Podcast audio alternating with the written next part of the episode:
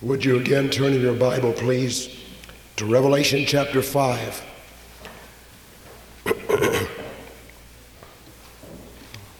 this is great music Sunday, and we have been praising the Lord in song.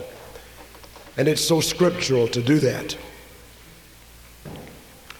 The Word of God is resplendent with the themes of praise over and over and over again the scripture brings praise and calls on the people of God to praise Him. In Revelation chapters 4 and 5,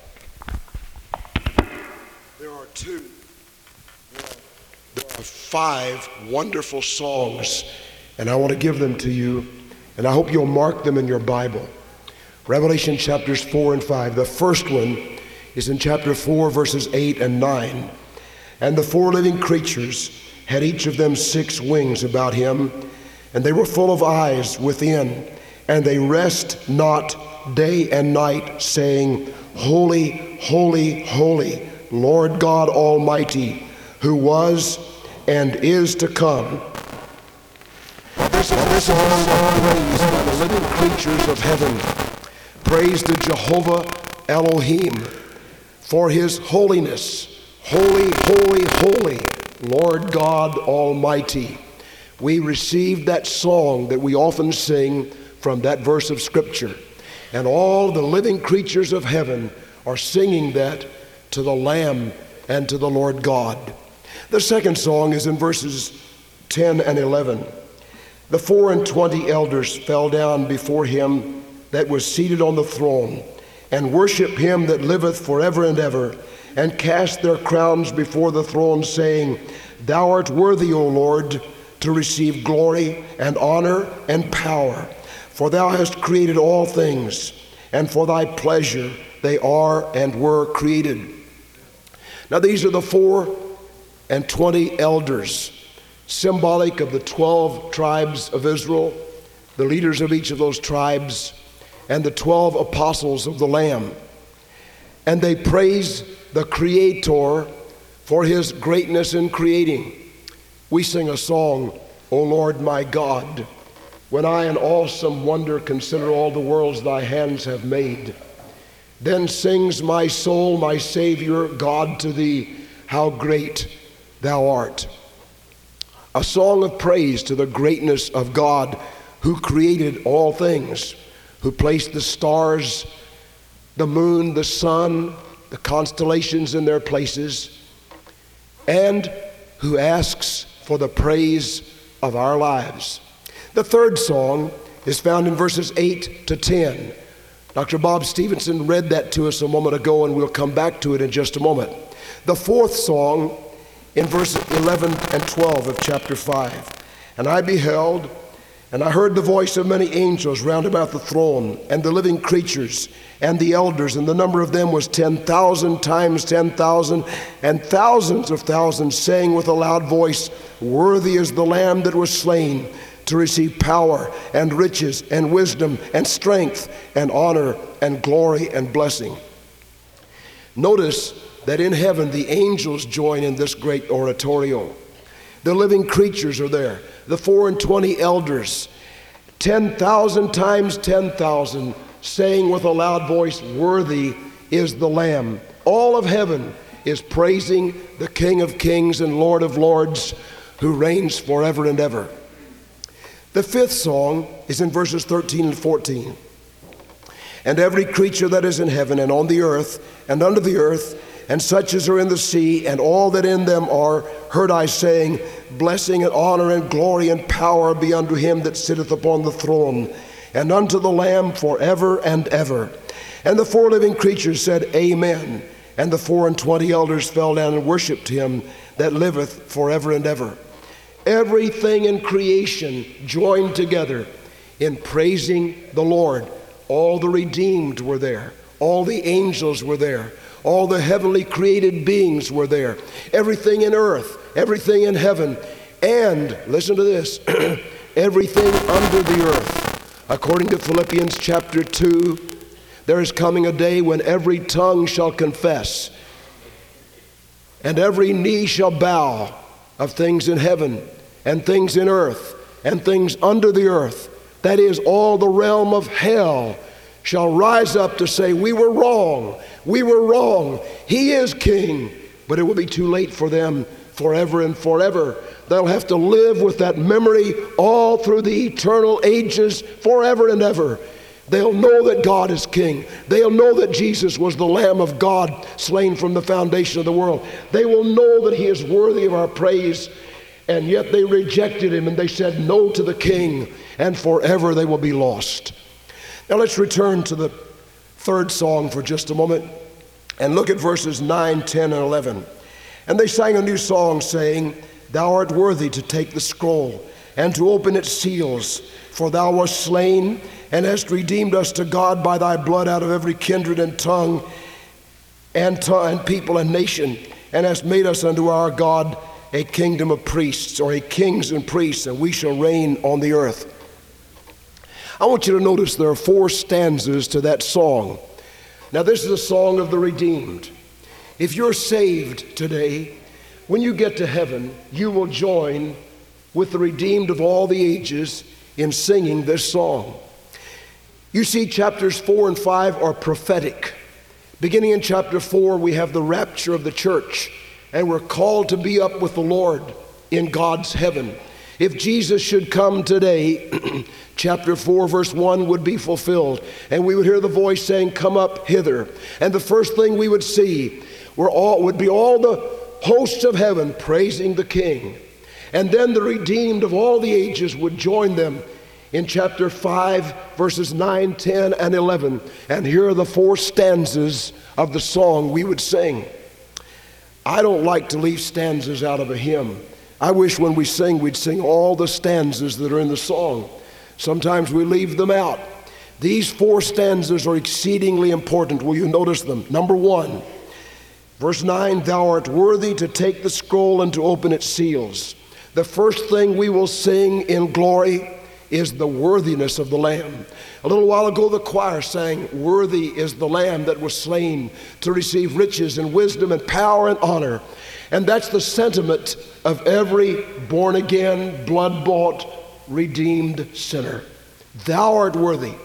When we get to heaven, we're not going to talk about how good we were or how many good things we did in the earth or how we preached or taught Sunday school or drove a bus or did all those things. We will come in the presence of the King, I think with our heads bowed and our hands over our heart, and we'll sing, Thou art worthy. It was Jesus. He's the one that is worthy. It is good for us to encourage one another here. I think that's one of the great sins of our lives ingratitude, lack of encouragement, failure to express to others our appreciation. But, dear friend, all glory and honor must go to the Lamb because he alone is worthy. The second stanza, notice in verse 9, For thou wast slain and hast redeemed us to God by thy blood out of every kindred and tongue and people and nation. It's a song of redemption. We sing the song sometimes, Redeemed, how I love to proclaim it. Redeemed by the blood of the Lamb. Redeemed, and I'm happy in Jesus his child, and forever I am. Redeemed. That's the song of the redeemed. If you have been born into the family of God, if there's been a time in your life when you've said, Lord, I need you, I invite you to come into my heart. I'm a sinner. Christ is the Savior. I know that He died on the cross for me. He was buried. Three days later, He was raised from the grave. He's alive today. And I invite the living Savior to come into my heart and cleanse me and forgive me. Then, beloved, you're part of God's redeemed family. And you'll be singing the second stanza, talking to Jesus, for thou wast slain and hast redeemed us to, thy, to God by thy blood. There is power in the blood. Earlier in Sunday school today, our class sang, There's power in the blood. Would you be free from the burden of sin? There's power in the blood. Would your evil of victory win? There's wonderful power in the blood, in the blood. And without the shedding of blood, there is no remission of sins. You see, to become a Christian, does not mean that you subscribe to a certain dogma, or you say, Well, I'll believe what the Baptists believe, or I'll believe what the Catholics believe, or I'll believe what the Church of Christ believes, or I'll believe what the Methodists believe, or some other group. To become a Christian means that you come as a sinner, recognizing you have nothing good within you to justify you before God. And you come pleading the blood and recognize that the blood of Jesus Christ, God's Son, is the only remedy for sin. And when you apply that blood by, by faith, then He forgives you and He cleanses you, and you become part of the family of God. The third stanza, look at verse 10 and has made us unto our God kings and priests. Perhaps a better translation of that would be, has made us unto our God a kingdom of priests. In other words, we have a staggering responsibility. You say, you see, we were saved not just as a fire insurance policy against hell. We were saved to pass the message on to someone else. We are a kingdom of priests. Now, what is a priest's responsibility? A priest represents the people to God and represents God to the people. Every born again believer is a priest. That's the reason in Baptist churches and Bible believing churches, we don't call the minister a priest. There would be nothing wrong with calling him a priest if we called every deacon a priest, every choir member a priest, every Sunday school teacher a priest, and every little child a priest, and everybody that's been saved a priest. Because everyone that is born into the family of God is a priest unto God. That's that third stanza of that great hymn of the redeemed. You have been made a priest unto God. Well, you say, so what? What does that mean? That means that you need to go to God from time to time and bear before God the burden of the people of the earth. And that's prayer, intercessory prayer. That's what a priest did. He went before God with the burden of the people. Those priests in the Old Testament bore in their breast the names of the 12 tribes of Israel. And when they would go into the presence of God, those names would be symbolic that they were representing before God all the needs in the lives of those dear people who were precious to God.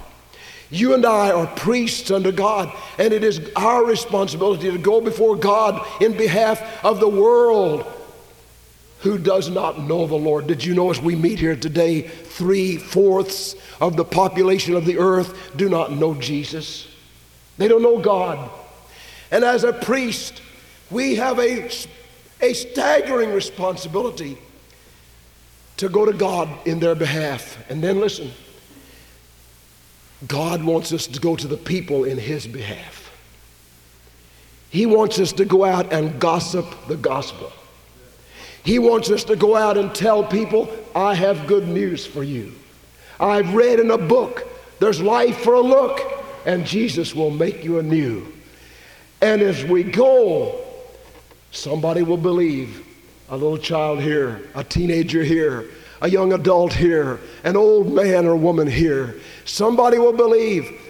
The last page of the book of Acts tells us some believed and some believed not.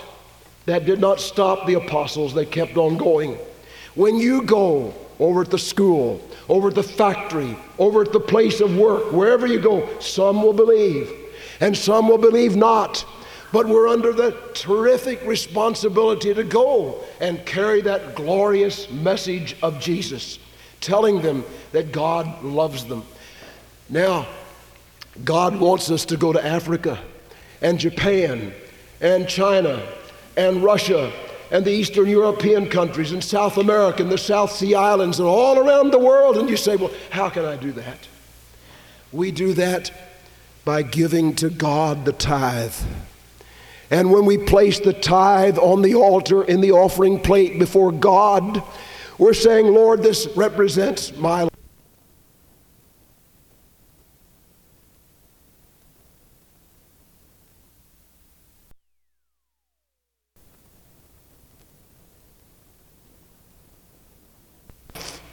I'm a priest under God, and I, in behalf of God, I want to give my tithes so that some of that money can go to send missionaries around the world. Some of that money can help spread the gospel in Warren County, in the state of Kentucky, in the United States. Some of that money can help build a strong home base here from which the gospel can be sounded out. And so, everyone who is a priest, that means every boy over there, every girl, every boy and girl over here has been saved. Every young adult, every teenager, every old adult, every one of us, there is no exception. Every one of us, as a priest, has a staggering responsibility to place before God his tithe, his life, his time, his talents, and say, Lord, I will be the priest under God that you want me to be. Last of all, the fourth stanza and we shall the earth. There's something better to coming. You see, his first three stanzas dealt with what happened while we were on the earth. We're praising God who is worthy. We're talking about the lamb that was slain. That all happened on the earth. We're talking about God making us priests unto the Lord. But last of all, that great stanza, it's as if all heaven breaks out and says, There's a land that is fair in the day. And by faith we can see it afar. For the Father waits over the way to prepare us a dwelling place there in the sweet by and by. But we've now arrived. We're home with the Lord, and we shall reign with Him forever and forever. Beloved, you're on the winning side. Truth will not always be on the scaffold and right on the, wrong on the throne. It will not always be like that. There's coming a day when we will reign with the Lord. And all that now seems so mysterious will be bright as the day. The toils of the road will seem nothing when we get to the end of the way. It will seem as nothing to say, Lord, I know when I got saved you wanted me to be baptized. That was such a little thing, I was glad to do it. Lord, when I got saved, you wanted me to be faithful in studying your word and going to your house. That was such a little thing. I, am glad I got to do it.